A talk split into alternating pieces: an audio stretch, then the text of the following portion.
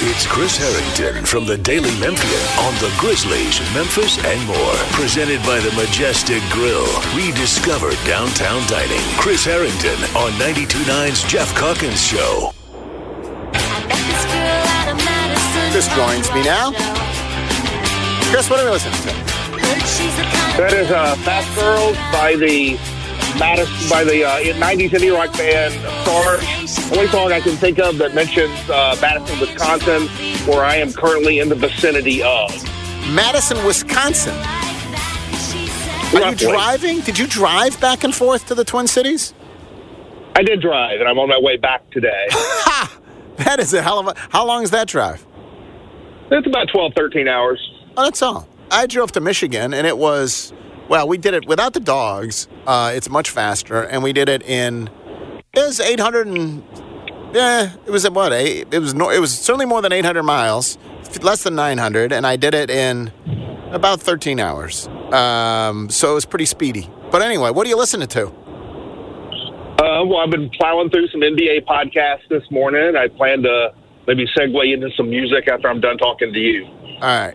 Um, well, we'll get to the broader NBA here in a minute. Did you watch last, night's game? And I mean, you don't. You watch most games, I presume. You don't uh, watch every game because you do have other things that happen in your life, right? And has it changed now that this Grizzlies season has taken the turn it has taken? Um, it only changed last night. I mean, it changed. The, the season's turn changed to the degree that I didn't go out of my way to seek out when it was going to be a complication. Right. Um, I mean, I, if I'd been home, I would have watched it last night. But I, I was not home. I was, and I wasn't gonna. It's like a six thirty tip, and we were having dinner with friends. I wasn't gonna say, "Sorry, guys, can't have dinner. I have to watch the Grizzlies play on my phone or laptop right. or whatever." Right. And then since I was getting up at like 5 a.m. to get on the road or whatever, I wasn't going to stay up and rewatch it on the replay either. If they had been in a playoff race, maybe I would have stayed up to rewatch it. But I, I figure that's when I can let go. Yeah, I don't think anything particularly significant happened uh, in that game. Um, I, I'll, I'll say this: Where are we on the? Who are they going to use their two ways on next year? And is is some of this up in the air depending on how these players that we're currently watching play? What do we? What's the status of the two ways? I think it's all up in the air. I, right now, it's Jacob Gilliard, GG Jackson, and Scotty Pippen. I think Jacob Gilliard will not be back on a two way. I don't know if he'll even finish the season on his current two way. Um, I think GG Jackson is is they do not have a team option for him for a two way next season, and as we've discussed, they they can make him a restricted free agent. I think it is likely. I don't know that it's certain. I think it's likely they'll make way, room for him on the main roster, and so I don't think he'll be back on the two way next season. Um, I do think Scotty Pippen Jr. is likely to be back on the two way. They do have a team option for him for a two way next season. Um, they signed him with the idea that he'd be a good guy to have. I think they need a guard, much like this season with Gilliard. They need a guard on their two way who could effectively be a Memphis Grizzlies player on a two way contract to give them guard depth. And, and I think Pippen has shown indications that he can be that kind of player. So I think he's likely back on the two way. And then the other spots are open and like you know, are Trey Jemison, Matthew Hurt, and and, and Tucson. Yeah. I have a master mastered pronunciation. Right. Are they candidates for that? Are they auditioning for that? Yeah, I think so. Have any of them like made a a, a particularly strong case? You need to lock them up on the two way. I don't know that they have. And So I think there are other options. You know, in that Steven Adams trade, they get they gained. They have two second round picks now in this coming draft from that Steven Adams trade. One of those will likely, if they use it, be on a, ma- a main roster player. But the other is a pick at the end of the second round. So that's either like the next Tarik B- B- Biberovic or whatever you stash, or that could be a guy on their two way next season. Um, they also and, and and in terms of GG, they have the Victor Oladipo. Uh, they acquired him. At some point, if they can't trade that deal, they will buy. I presume waive him or whatnot. And at that Yep. point is when they would. You would imagine GG would be converted from a two-way to a regular contract. I, I think that's likely. I don't have any specific intel that that's going to happen, but I think that is that is the most. That seems to be the most likely scenario. Um, you know, we'll see what else happens between now and tomorrow afternoon. You know, do they do other trades where you actually add players for this Right. season? In which case, that complicates that. But I think that's unlikely as well. And so I think the most likely scenario is that post trade deadline, a roster spot is freed up, and then they try to negotiate, you know, a deal with GG Jackson. I think that seems to be the most likely scenario. While we're on the topic of picks, this year they have the first and two seconds now, right? Isn't that what they have for this coming year? Yes. Okay. And is there a likelihood that, well, let's say they don't use the number one in the trade for, they, they, they exercise the number one, right? They, they make that pick.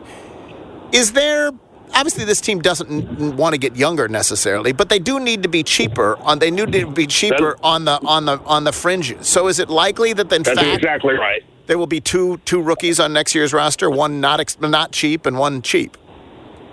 We'll see. I, I, I think you know. I, I don't think.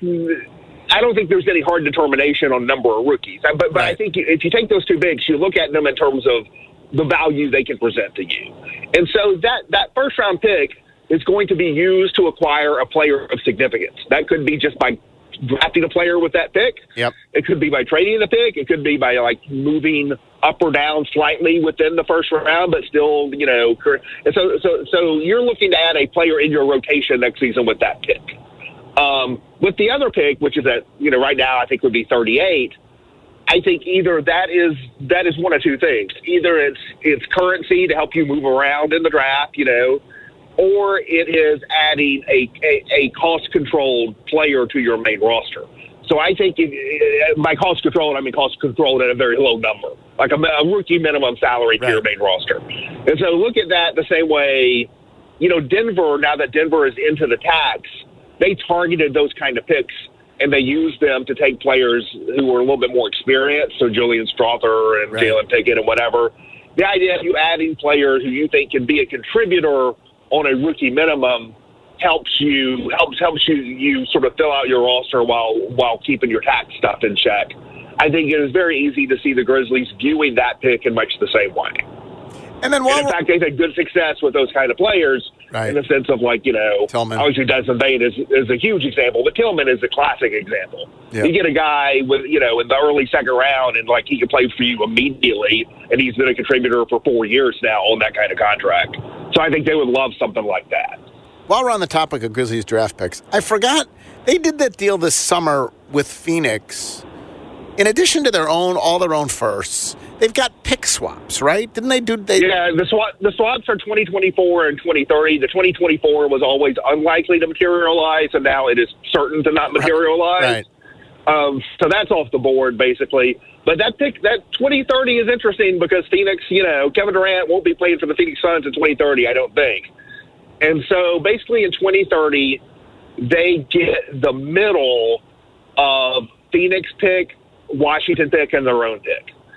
And so uh, if, if, if, if, if both of those teams are worse than them, Right. um, they can move up and get one of those picks. You need a spreadsheet. Um, okay. Uh, as you are driving along listening to podcasts, national podcasts, uh, about, I presume, mostly trade deadline stuff, are the Grizzlies mentioned? Like, do they come up? Not, no, not really. Not, not really at all. That uh, the stuff I listened to this morning. Like there's stuff in there that you can you can think about the Grizzlies in the context of. Right. Like somebody so so somebody on one pod was saying, you know, I think Boston, you know, they may use some of their expirings to go like, you know, add some bench depth and add you know add another big man who can play. And I was like, yeah, like expirings and second round picks for like Tillman and Konchar, like send it into the league office, right? I see. And so, like, that's the guy. So it's or people talk about the Knicks in terms of you know the Knicks, like they have all these the first round picks, which you're not going to get. They have all these second round picks, and they have four guys expiring, and they really need to. They need they need players who can play for them now, and like you can make up all kinds of scenarios, which I have, in which the Grizzlies are the team they're involved in. So teams have been mentioned who have needs, and you can see the Grizzlies being the on the opposite end of that. But no one's really talking about the Grizzlies specifically. Like that. Right. Um, I did see, you know, I think I think no one would be surprised if Tillman is dealt at this point. Uh, no one would be surprised if one of the if one of the wings uh, consolidation, some Yep. kind of deal dealt. I I think there would be Yep. some faint surprise if Luke Kennard were dealt, but they sees a possibility. Um, it Yep. was one of the things in Hollinger's piece yesterday he mentioned, which I'm sure you knew already, but I had forgotten, is if they pick up Kennard, um, then depending on how the rest of this goes, they may well not be able to use their non-tax paying mid-level. I don't know whether they're going to be. It seems like they're likely to be taxpayers, whatever else. But how significant is their mid-level exception, the non-tax paying mid-level exception, as a vehicle to help them get a big? And therefore, how important would it be to get under the under the tax You so know, you can use that? It, it, it, could be, you know, some of the names I mentioned yesterday, like Kelly Olynyk's a free agent. Is Kelly Olynyk gettable with the with the non-taxpayer mid-level? yeah. If he is, that's an interesting question because I, I think that is I think that's that's a true choice. And I'm not saying if they if they let Kennard go, they will definitely like use that mid level exception. They could use they could you know they could do things via trade or whatever. But but I don't think you can keep Kennard on that on that team option and use the mid level. You can't do both of those things. And so at some at some point maybe that does become a choice. Would you rather have Kennard back on one year for fourteen point seven million, or would you rather be able to offer a free agent like you know twelve million a year for more than one year? Um, and that could be an interesting sort of choice the Grizzlies face. Yes, the Grizzlies, the, the Zach, Zach Kleiman has not had a tendency to go into free agency. Um, you know, they, they've done their work Right. through draft and through trade. Um, they have not used the free agency stuff that much. Interesting. Um, all right, and then in the big broader world, um, it feels like it's I don't know going to be a. Most people are predicting a fairly quiet trade deadline. Um, Yeah, we've already had, you know, in terms of what you call a deadline trade and what you don't. Like, Right. I don't think anyone would call like Damian Lillard and Jrue Holiday deadline trades, but that was Right. stuff that happened like it was sort of on the eve of the season, so that's sort of in season trades. Those were massive. Um, I, you know, I think you would call like the the OG Anunoby and Pascal Siakam trade sort of run up to the deadline trade right. like Pascal Siakam's a multiple All NBA player. OG Anunoby's a defensive year, the defensive player of the year candidate. So I don't, I doubt we get any trade the next two days that are at the level of the Siakam or the Anunoby. Uh, I think you'll see a lot of, not a lot. You'll you'll see plenty of trades, but I think it'll be more of the um, roster cleanup, money cleanup, adding like a, a good seventh man for your playoff run kind of trades. Is, would be my guess. So you didn't love it when Ant- when Atlanta signed Murray, as I recall. You didn't love that that when they dealt when when they acquired him. Uh, Did you? yeah. Were you a fan? No, no, I wasn't. I mean, I, I don't remember exactly what my feelings were, but I certainly didn't think that that's, that, that was the move Right. that put them over the top. Yeah. So uh, is there there is is there an expectation that he will be dealt? He seems to be the most, the highest profile player who, who, he seems to be at the top of the line of notable players in terms of likelihood to be dealt. That's what you hear. Yeah. I'm sort of of the opinion, and I don't, this is not going to happen, but I, I've had this discussion with people. Like, I'm of the opinion that Atlanta should be going the other way and looking to trade Trae Young. Um, because I think Trae Young, as your point guard, puts a very hard ceiling on what you can be. And I think, but there's more value in dealing him. I'd be looking to go the other way with them instead of breaking up, breaking it up by moving Murray. I'd be looking to break it up by moving Trae Young, but I don't think that's what's going to happen. And he puts a hard ceiling on Atlanta in a way that Ja Morant does not in Memphis. I think yes, I think more so because he is even worse defensively, and I think he is less of the assist numbers are good, but he is less of a galvanize and lead the team kind of guy to me than Ja is. Interesting. There are interesting names out there, just at the margin. Like Grant Williams really hasn't worked in Dallas, uh, particularly, and um, Right. So that's sort of interesting to me. Is Andrew Wiggins going to be dealt? Like I don't see how exactly. Who's going to take on that money? Um, So I, I actually talked to somebody when Golden State was here recently. I actually talked to someone uh, uh, who follow who, who who covers that team, basically Uh-huh. someone from from that market about it. And they don't think Golden State's going to. They didn't think Golden State was going to do anything significant. Like they didn't think they didn't think Wiggins was going to move. They thought you know the biggest thing they could do was Chris Paul and a draft pick. They didn't think that was going to happen either. So they didn't think Golden State was going to do all that much. They, they, they have sort of internalized like this is not our year or whatever, and and you won't see anything dramatic from them. But I have no idea. we haven't talked much. Maybe you had with Jeffrey while I was gone.